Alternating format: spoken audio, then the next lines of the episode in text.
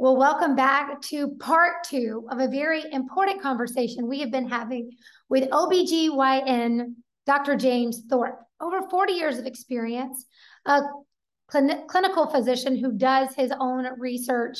We wanted you to be able to hear more data and science from him.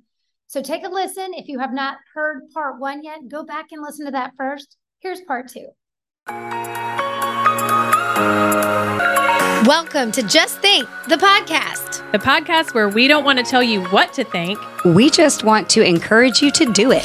We are three friends that came from across the political spectrum who were tired of partisan politics and were alarmed at what we saw happening in our country, including the growing political divide.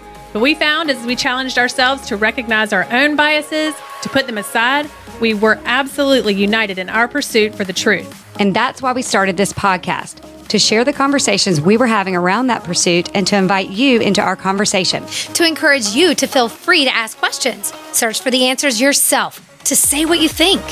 That's right, because as we like to say, diversity of thought, ideas, and beliefs are welcome here. Ass hats are not. All are welcome as long as you just think. And I do have a question that I think is also important we have heard about the shedding of vaccines for years. We CNN covered it when they were doing polio, you know, Bill Gates doing the polio vaccines in Africa, and then people were getting polio from the shedding of the vaccine that they were giving to the to the Africans. And so, um, but we don't really, we didn't really understand the mRNA vaccines, like how how was that working? But we've heard women say over and over that when they were with a partner who was vaccinated, a husband or whoever that was vaccinated, that their cycles were disrupted. Is there evidence to prove that? Now, can you? Is it sexual contact with a vaccinated person, or can you just be around a vaccinated person and have an impact? It's the latter and and we've Tiffany Parotto and our team have proven that, and we're about ready to come out with our uh, second uh, publication on exactly what you just said, Holly.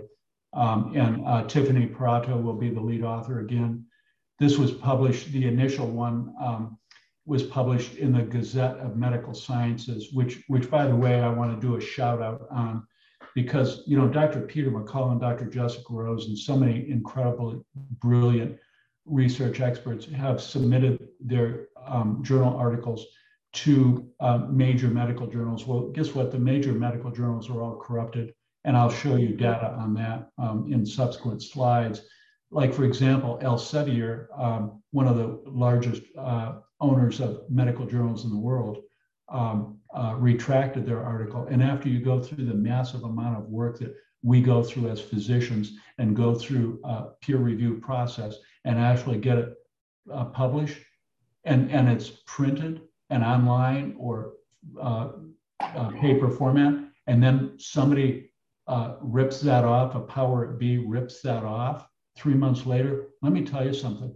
That's devastating. It's devastating because it invokes a um, tone of uh, false, false, false evidence. It, it denigrates an author's uh, reputation, and it was all done for completely the wrong reason.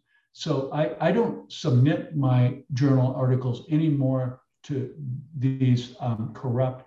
They're all supported by pharmaceutical and um, the industry. And you guys know uh, uh, Dr. Eric Rubin, the editor in chief of the New England Journal of Medicine, the chicanery that he's um, put up with, you know, 16 of those people that voted on the FDA had major conflicts of interest with Gilead Pharmaceutical, with Moderna Pharmaceutical, and with Pfizer Pharmaceutical. This is not science. This is corrupt corporate capitalism, and their flagship medical journal is the New England Journal of Medicine.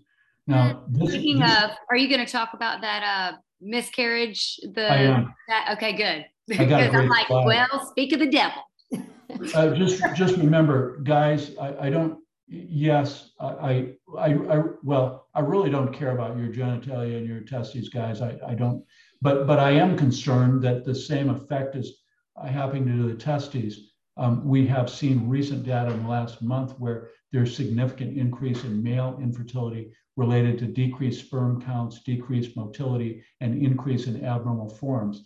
But I'm more worried about my um, 500,000 ovum in this ovary and my 500,000 ovum in this ovary that are formed at you know 30 weeks of life in utero, and that's all we got for the rest of her life. Um, we we we were told um, several pieces of information um, that, that I think need to be called out.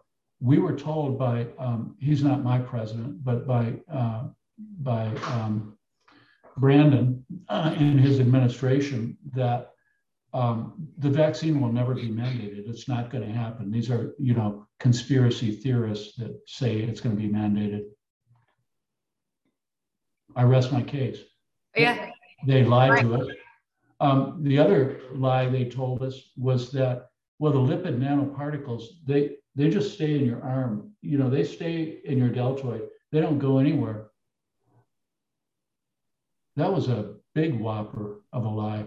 You know, within hours, it's in your blood. The lipid nanoparticle and its dangerous man-made uh, mRNA cargo go everywhere in the body. And not only do they go everywhere within hours, but they cross all God made barriers like the blood brain barrier in your brain, your body, like the placental barrier from maternal blood to fetal blood, if you're pregnant, and in that fetus, from the fetal blood to the fetal blood brain barrier, but also more concerning, or just as concerning, is the fact that it concentrates in the ovaries, where we only have a repository of a million ovum for the entire lifetime of the individual. And every one of those ovum are concentrated with massive quantities of potentially toxic lipid and toxic mRNA. Um, this is. Uh, I am so glad we know and that our kids are not getting this shiitake. Yeah. I mean, every day I'm like, God, I'm so glad we know. But there are parents that are like begging for it and waiting for it, like just hmm. because they're so scared. And it, I feel bad for them. I'm sorry to interrupt you. It's just like, God, no. you just, you keep hearing it. You're like, I'm so glad I know. I'm so glad I know. Well, and we have to think about our kids and who they marry, even. I'm like, you know, I'm like, what's your vaccination status? Yeah. I mean, we have, we both have, we all have boys. we have two each. oh, wow. So, wow. Yeah.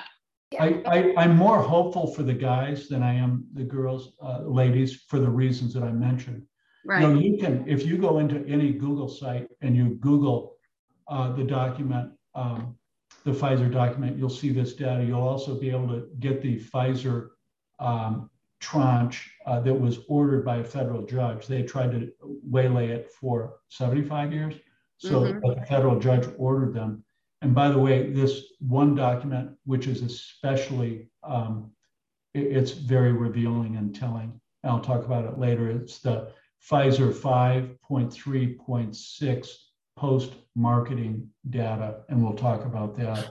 This is uh, Schladlick and colleagues. This is way, way back in 2012. This is animal. This is uh, done by sophisticated imaging, multispectral fluorescence imaging, and laser scanning microscopy over there to the far right. Uh, this proves uh, in 2012, they, uh, the stakeholders, published this that in mouse species and Wistar rats, indeed, the lipid nanoparticles are concentrated. It's hard to believe that, of course, we can't believe that the stakeholders of the vaccine didn't know this. Of course, they knew it. And let's look at this Japanese Pfizer data right here. This is stunning. Okay, so what you see here is a very sensitive de detection of the tagged lipo nanoparticles. And you can see that at 15 minutes, they start 15 minutes after injection, they start accumulating in the ovaries. And look at what it does by one hour. Within one hour, look at that. Look at that. It's tenfold. By 48 hours, it's 118 fold concentration in the ovaries. You can't make this stuff up. This is Pfizer's own data. Um, and they tried to hide it. I, I think what's even more, I don't even know what's more concerning, but the, but the, not only that they knew about it, but they tried to hide it. And this was like, that wasn't that bi- first biodistribution, like a leaked study from Japan anyway. And then there was a FOIA request or something. Did I remember that? I don't know. It, you're, you're, you're absolutely correct. I, I was in receipt of those, uh, uh, whistleblowers sent me those. It was actually 15 months ago. I've been sitting on this data. I've been sitting on it because, and I knew it was accurate, but I didn't have any way to prove it because it was leaked to me. I wouldn't say illegally, I would say legally by a whistleblower, but it, I, it couldn't be verified. So I couldn't really act on it. Um, but I knew it was accurate. And, and then when it finally did come out in this April 1st tranche, um, it was identical. In fact, all the same artifact uh, was on the my sheets that I had 15 months ago from the exact same sheets that were uh, dropped from the Pfizer tranche April 1st, identical document. Um, this is uh, this is now I, to your point. Um, I, was it Amy or was it um, Kristen? Kristen, Kristen yeah. Ask me. Um, this this is your journal. This is Eric Rubin's journal. This is a flagship journal of the deep state. This is a flagship journal of the corrupt medicine. This is a flagship journal of the medical, corporatist, disaster capitalist, hospitalist, academia, deceptive cartel. This is their flagship journal. This is what they do thank you, Eric Rubin, okay, for d- destroying all credibility in your journal. You mm. shot yourself in the foot. So let's talk about this. This is Shimabukuro, uh, Tommy T, and 20, and 20 other authors. There's 21 total authors on this. So what they suggested, and they published this one year ago, I want to say January 21st, uh, I'm sorry, June 17th, 2021. So, literally almost a year ago. And they claim that the spontaneous miscarriage rate was identical to that in the population. But they used very, I would use a strong word, fraudulent. All of these 21 authors are stakeholders Every single one of them is employed by the federal government. Do your due diligence. Wow. Three of them are obstetricians. So, what they did was they pulled a, a really deceptive, fraudulent sleight of hand. They took the 700 patients that received their vaccination in the third trimester and shifted it into the denominator of the first trimester thus reducing the miscarriage rate from yeah, 83 to 93% down to 13%, which is normal. This doesn't, this is not a mistake. This is purposeful fraud. This was published, damage done. Everybody, I was deplatformed on LinkedIn and on every social media for pointing this out. I was called, you know, a misinformation spreader. Um, so it, it's it's horrible. So that in essence, it turns out that if you want, ladies, if you want an abortion in the first trimester, maybe you should just take the vaccine if you really want to kill your baby. There's a meme out that's saying that. Yeah, I mean, I mean, yeah. I remember when this came out. Can you can you just explain to everybody? Because looking at the chart, it makes sense. But like just to sh- tell people a little bit more what they did fraudulently. I mean, I know you just yes. did, but like maybe to break it down more for people to understand yes. how they um, how they yes. lie the statistics. Yes, because you know there's some really serious physicians that miss this. Um, you know, one of my brightest co-authors, uh, uh, who's my older brother, um, he couldn't see it until he spent a lot of time. So don't feel bad if you don't see it.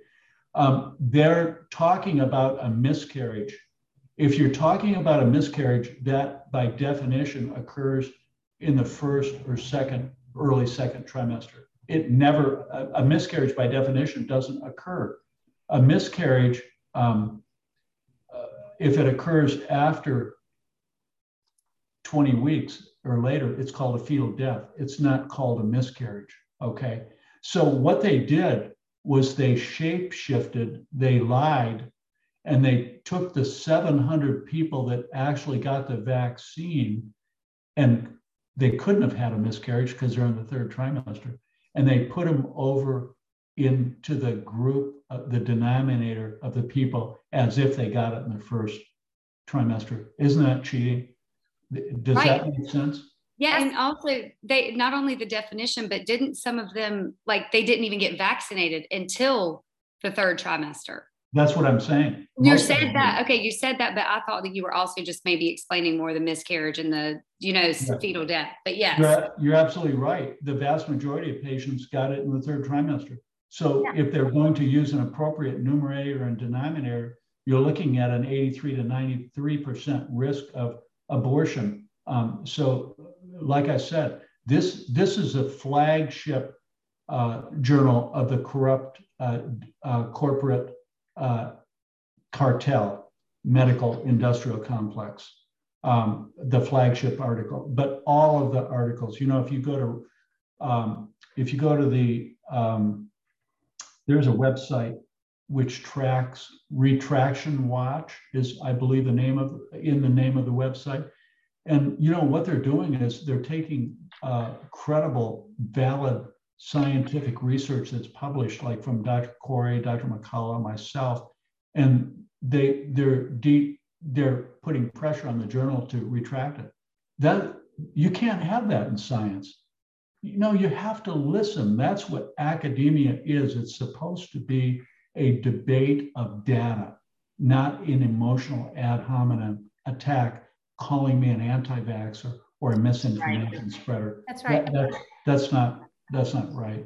But we so, know that that's what they do, Dr. Thorpe. They they call you a bigot, a racist. In this day and age, the way they silence opposition is by accusing you of being something that you wouldn't want to be called or accused of, and it's not even factual or true, right? But that's how they do it. They label you. Gaslighting, right? I have a question too. Um, so you know, there are some women who maybe say, "Well, I'm not going to get vaccinated while I'm pregnant because you know they are concerned about their their baby um, their fetus. But then maybe they, they decide well after the baby's born i'll get vaccinated and then they're breastfeeding. What can you say to women who are in that situation? What have you seen? What do we know about the risk of vaccination just transferring through breast milk um, i'm very concerned about uh, breastfeeding and getting a vaccine and i can you can take this case to the bank because I've verified it and re-verified it. I guarantee you there's at least one, and there's probably many, many, many newborn deaths. This is a case of a five month old beautiful baby. Um, her, I believe that she was in the healthcare industry. Her hospital forced her to get the vaccine. The baby was thriving, gaining weight, lots of baby fat, just beautiful, gorgeous. Um, I, I, believe a daughter of our Most High God, and um, just thriving, perfectly normal. And mom gets a vaccine uh, at, at, around five months of the baby's life. One, um, she bread, breastfed the baby for the first time um, immediately the next day this child immediately decompensated, I mean, immediately, and could never be reconciled, could never be treated, could never be um, resuscitated, and within 24 hours was dead. Diagnosis thrombotic thrombocytopenic purpura, um, known to occur as a vaccine complication. Uh, Naomi Brown, Naomi um, Wolf is an incredible researcher. She's been very outspoken on this. I, I have um, I've looked at the data. I'm very concerned about the data. Um, I, I, but I'm also um, cognizant of the uh, the distribution of the breast milk right now, the formula, and and I'm concerned about that a lot. Mm-hmm. About um, you know if if we get women really really fearful of the vaccination in breastfeeding, will it result in some problems related to not breastfeeding or not even in some of our more um, um, patients that don't have our resources, might the babies go without food? Mm. Um, I don't know. So I'm concerned about that. All of our supply chains have been cut off, which, by the way, for the most part, I think all of you know that that's orchestrated too. We're, we're coming up on a massive famine. Um, and anybody that doesn't know that, um, you better open your eyes. Mm. Because well, even, even if we try to reverse it right now, it's going to take six six years to get back on our supply chains. We, we, need, we need a change in leadership immediately, immediately to even start to address all the consequences that lie ahead for us as Americans as a result of very poor leadership for the last two years. I do want to ask you too, because I did get a question about this actually, Dr. Thorpe, which was right before we got on.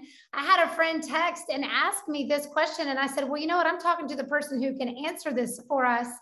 But um, but he said, Have you heard about the spike protein from the vaccine transferring to the unvaxxed? And so I probed and said, What are you hearing? He said, Well, there was a group of uh, ladies that were all pregnant who went on a trip together and came were in contact with a bunch of vaccinated individuals at a conference. They came home and six of them had miscarriages within 2 weeks. Then and it was in a group it was an extraordinary number. I don't know the total number in the group, but for six women to come home and have miscarriages within 2 weeks, uh, this group thought it was very odd do you think, and of course you haven't seen these patients, you don't know these patients, you treat them. Do you think there's any possibility that just being in a room full of vaccinated people could have an impact on a on a fetus? Absolutely, I do. I absolutely I do. Can I prove it? No. But I think that um, our my cycle story, Tiffany Parotto and um, um, and Christiane Northrup and and Heather Ray and um, uh, all the Dr. Brian Hooker, Dr. Raphael Stricker, um, all these incredible uh, Sue Peters, um, Warren Geek, um, Lenny Murphy. Uh, I know I'm forgetting some, but this is one of the most incredible research groups I've ever had the honor and privilege of meeting with. Uh, Jill, uh, Jill has done an, is our statistician, just done an incredible job and Jill Newman. So I, I want to call out to them, but I think that you'll see in this paper that we're about ready to publish, there's no question that um, we used uh, and we've kind of validated a tool that Jill picked out, and we have encompassed uh, using that uh, as a creative variable to reflect the closeness and the proximity of a non-vax person to a vax person and to see it dramatically affect menstrual cycles, absolutely. Could it affect pregnant women? Absolutely. Uh, I think that you, there's a couple of potential mechanisms, um, and I think that you probably all know those. One of the mechanisms that you might not know is this um, protein that's called uh, syncytium.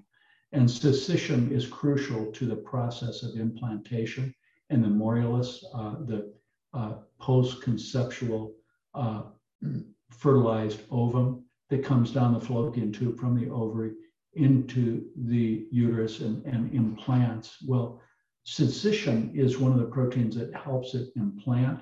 Um, and syncytium is um, part of the component of the vaccine. So a woman will develop autoantibodies to syncytium. And if those, if it could potentially disrupt the pregnancy. I, I would say this, um, um, let's let's do this, Holly. I would make a plea for you and for this individual and this group to huddle up with you and me and let's get the facts and let's publish it. Wow. Wow. That would be awesome. Uh, you know, and going along with that, I was going to ask, um, you know, when you, I guess to ask, a lot of people don't know what to say when their doctors are pressuring, coercing, you know, still the doctors who have their head in the sand, you know, or in, indoctrinated and not thinking. but like, what, what are, what's a good question to ask the doctor, like to provide evidence? And and I wish that there would be. I love that y'all are looking for people who are vax injured, but we don't want people to even get in that position. is there even a way like a legal case for to have some doctors like that are spreading misinformation and trying to force people into having this and saying no it's completely safe but you know it's not like you know what i mean like so and, and so many doctors are doing that I, I would say uh, I would use my name. I would use my publications. I would use our publications. I would use the data and say, you know, this is an expert maternal fetal medicine doctor. Um, what, why doesn't anybody debate him? Um, here's yeah. his publications. You know, let's go. Let, us go. Yeah, it's like prove him wrong, then I consider it. But I, yeah. you ain't gonna prove you ain't gonna prove him wrong. So what these doctors do, this is a great segue. Uh, you know, this is a great segue into exactly um, Kristen, um, what you're talking about is the the the cartel, the medical industrial uh, cartel, um, kind of like the mis the as Eisenhower referred to it at, in the 60s as the medical or the um, military industrial complex. Uh, this is exactly what's coming back to haunt us right now and now there's another, it's a form of disaster capitalism was the military industrial complex. And now it's the medical industrial complex, which is a bloody disaster. So what they do is they, they pick on uh, physicians that are experts, that are opinion leaders, that are data leaders, and then they take them out. Uh, and then how will they take a, you know, a, a VAERS tool has been used since, you know, gosh, almost uh, not 40 years, but 1986, uh, whatever that is, 24 years or, or uh, uh, 34 years. So uh, it's been around for a long time. It was federally legislated. And by the way, if you submit false information to VAERS, you can go to prison or you can get a steep fine. 85% of these cases are uh, called in by a, a care provider.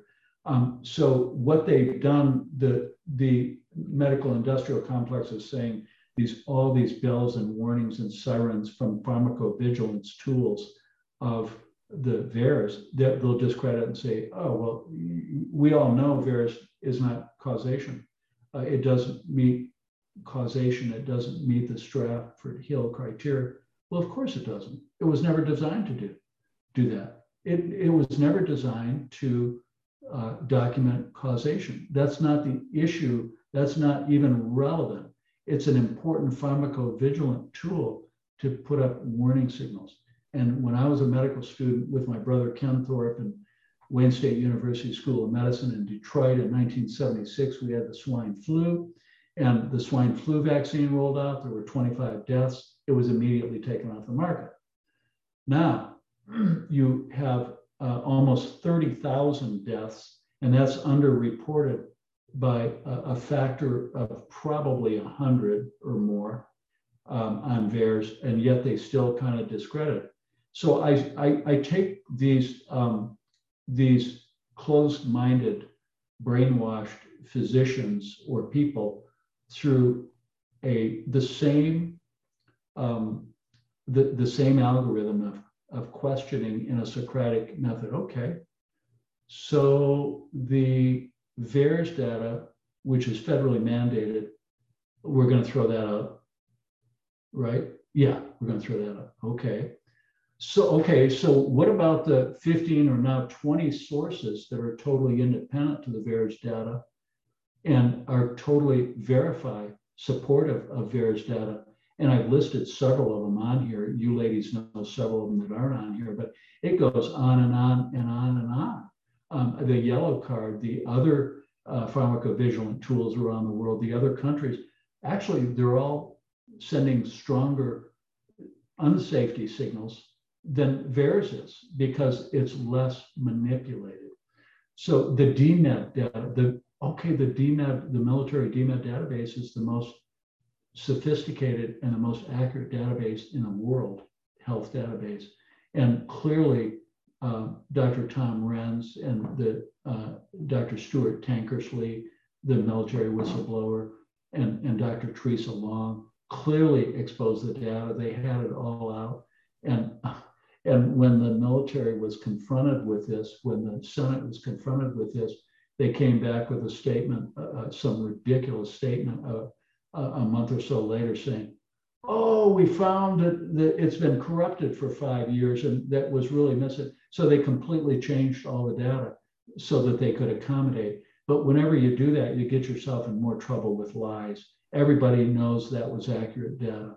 You know, you look at the millennial, you know, um, you ladies are, are, are um, young, attractive millennial um, people. And, and, you know, in, in your age group, just in six months last year, there were 60 plus thousand dead millennials, all cause mortality. They didn't die from COVID. Okay. Yeah, some of them died from suicides, some of them died from other stuff, but the vast majority of them died from the vaccine injury.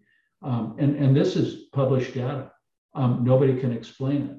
You know, in my, when I was your age, um, the Vietnam War was going on, and I lost uh, you know, 58 plus thousand of my colleagues in the uh, women and men in the uh, Vietnam War. But you know, that took 15 years. This was six months. And you know, where's the outrage? Now yep. we have the, the New England Journal of Medicine Shimabukuro article that we just revealed. You know, they, they couldn't, that totally supports the damage of this vaccine. You got Steve Kirsch's Substack, you got Paul Alexander's Substack, you got massive amounts of epidemiological data that, that uh, Peter McCullough, as an MPA, he knows that data. Uh, the, um, uh, and, and others have published on this from um, Canada and from New York City, their epidemiological data. The temporal relationship of all cause mortality in multiple different countries is almost a sine qua non of the Bradford Hill causality criteria. Um, record number of pilots dropping over dead. Yep. Um, 30% of pilots are at risk for falling out of the sky with 200 of their passengers. That's not acceptable. Unprecedented athletic deaths. Oh, yeah. Okay, so, so I say, okay, so you're going to throw out all of these criteria. You're going to you're going to throw out the VAERS database and now I have listed 20 or more totally independent uh, sources that document the veracity and validity of VAERS data. So, so you want me to throw those out too?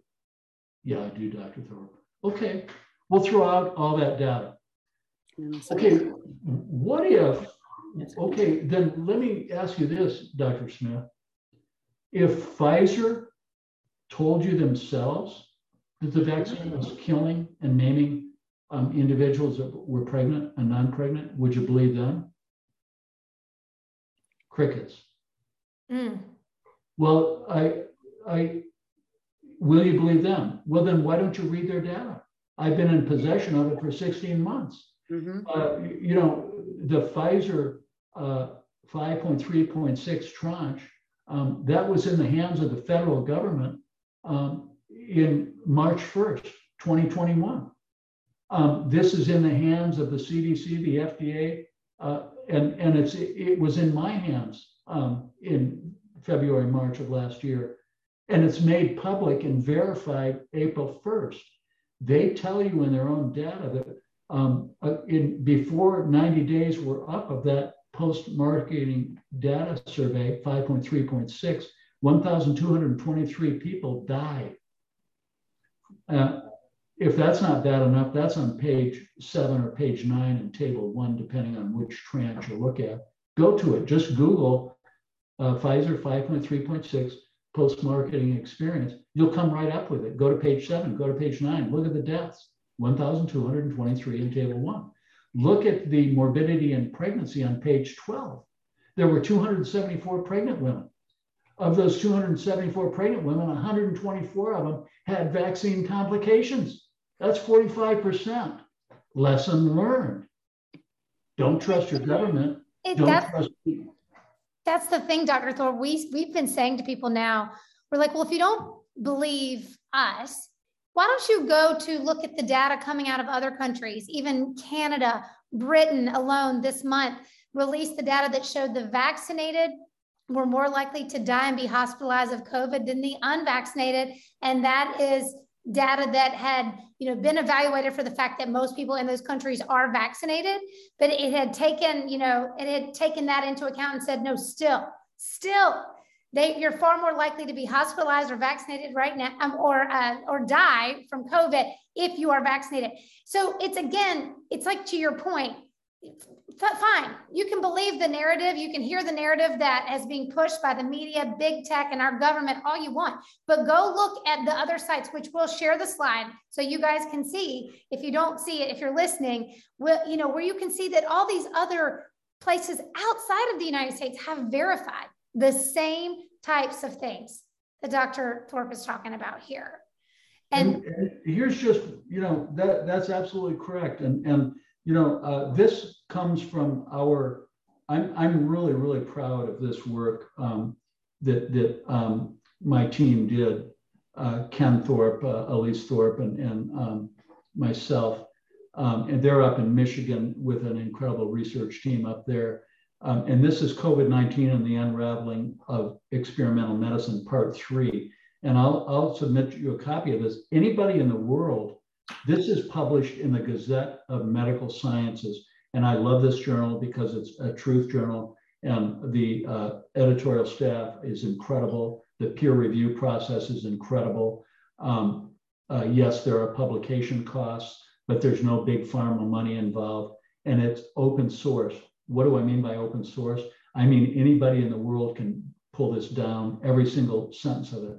And not only can they pull, did did they this Gazette and the editorial staff was so excited to um, receive our data because what I did was I personally compiled every single abstract and paper published in the peer-reviewed medical literature around the entire world I pulled out articles documenting case reports or series reports of vaccine injury.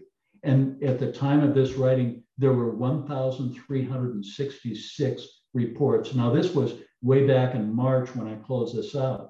And what this journal did for me, they were so impressed, was that they published every single one of the references in a separate appendix. And, uh, and I created a table that takes all these 1,366 references, and you can see the table on this slide, and it alphabetically orders the subject material of the compl- VAX complication um, in the first column, in the second column, the number of publications, and in the third column, the reference numbers of all those um, that you can actually pull up that's like gonna be like the COVID vaccine injury Bible. Encyclopedia. Yeah. And so, you know, I know Peter McCullough was really excited to see this when I when um, you know they were talking about, you know, you look at their cardiac disease, myocarditis, pericarditis, um, you know, the most uh, 336 articles, and this was back in March. This is extremely important. This is very costly work for me it, it cost me a lot of money. It cost me a lot of time, but it's ongoing now. And I'm going to publish another one that there's close to 2,000. But just let this sink in. VAERS has been around for 30 years, um, and I've done this. If you take all of the other vaccines in VAERS history and look for similar vaccine associated complications, let's just take flu. It's been you know out there for whatever 40 years maybe 50 years. Okay there's like less than there's less than 50 i think there's less than 40 i kind of feel like job uh, talking I, I, mean not job abraham talking to god before he uh, destroyed sodom and gomorrah. God if there's only you know 50 righteous people what about 40 what about 30 what about 20 what about 10 I, with influenza I, I, don't think there's more than 10 or 12 associated publications in the last 30 years. There's here you go, right in front of you, 1,366. And these are just independent investigators. There might be multiple investigators that are putting their credibility, academic credibility on the line and publishing like I'm doing. You think these guys are going to screw that up and, and be uh, harassed? No. Uh, so there might be for each of these 1,366, maybe there's four or five times the number of authors, you know, on these. And you're trying to tell me, let me understand, you're trying to tell me, Dr. Smith, that this is a safe vaccine. I don't think so. Lesson learned don't listen to your government. don't listen to the uh, medical uh, credentialing uh, NGOs that threaten you. Doctor, it's your responsibility to do your due diligence like I did. It's your responsibility to inform your patients of the truth, not uh, politically politically correct lies that kill and maim people. Political correctness kills people, just like Antifa did, just like Black Lives Matter did. They killed a lot of innocent people for their political correctness. Well, and that's, I think that's the important thing though, because I know we have to, to wrap this up soon, but the, the, if someone has something to gain financially from your compliance, or if they have power to gain from your compliance or something to gain for them that doesn't benefit you, then that is your sign.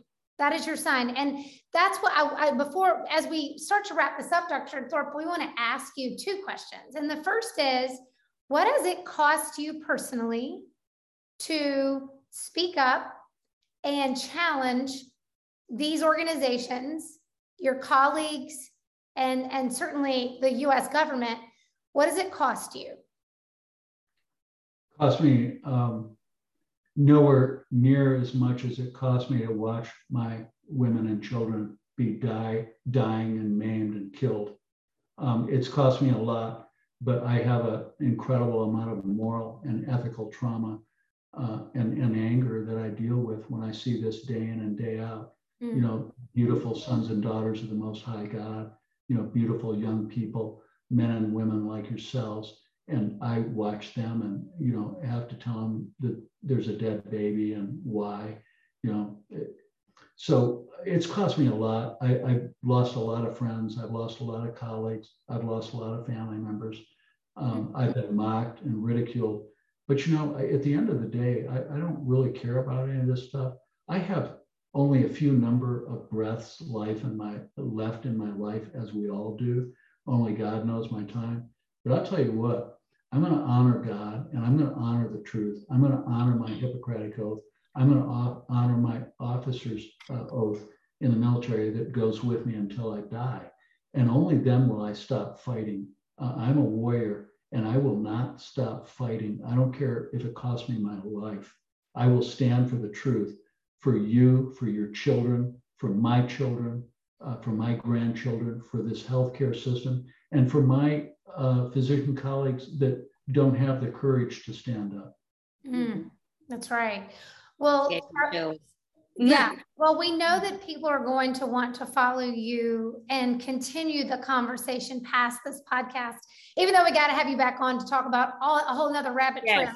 Uh, yes. but but where can they follow you? Follow you, Dr. Thorpe? I don't think you're on social media, but where where can they find your work and your what you're currently working on? Okay, so if um, I, I I've been deplatformed from every every site except Gettr, um, and, and I post voraciously the truth on Gettr. Okay. I post a massive amount, sometimes 20 and 30 feeds a day. Um, that's stuff that I have um, commented on. Uh, I do our, our pre-print data uh, from this disaster capitalism. I've already posted probably you know six or eight um, posts on that Gettr. The, my Gettr handle is uh, James A. Thorpe, MD, I believe. Um, and then my my handle on, um, and I'm just starting to post now, and I going forward.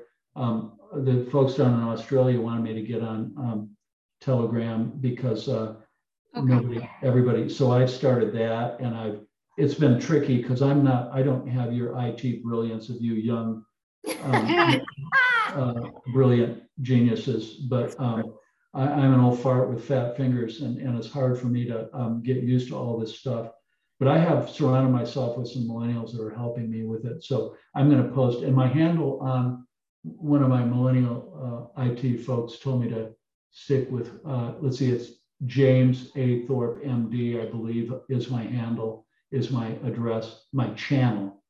Okay. I got to get used to all these new terms. Oh, you need to get on Truth Social. Just add one more. Truth Social? Okay. Yeah, Truth uh, Social. I, I'm on that. We need to get a Just Think Truth Social, but I'm on that, and it's relatively easy to just post. You know, even if you just post like a lot during the day, and then people can easily repost it and share what you've okay. got. Yeah, so that's another good one, and you won't be you you should not be deplatformed from that. No, you should not. They, they actually encouraged the truth on that one. So um thank you. Gosh so much. I mean i know that you have like so much information and i know we've talked a lot and asked a lot of questions and probably but like we need a part two but we need we're, we're gonna definitely uh, want you back on if you will uh grace us with your presence again. If you ladies would grace me with uh your presence i'd be honored to be on your platform. I just god bless you and i pray for you and i bless you with a spiritual covering uh, no weapon formed against you will prosper and we can do all things through Jesus Christ. Amen. Thank That's you. Right. Amen. Thank you so much. Thank and you so much, Dr. Thornton. You guys go follow him and keep following the science, the actual yes. science. Yes. actual science. all right. God bless you, Thank Dr. You so much. Bye-bye. Thank you. Thanks, lady.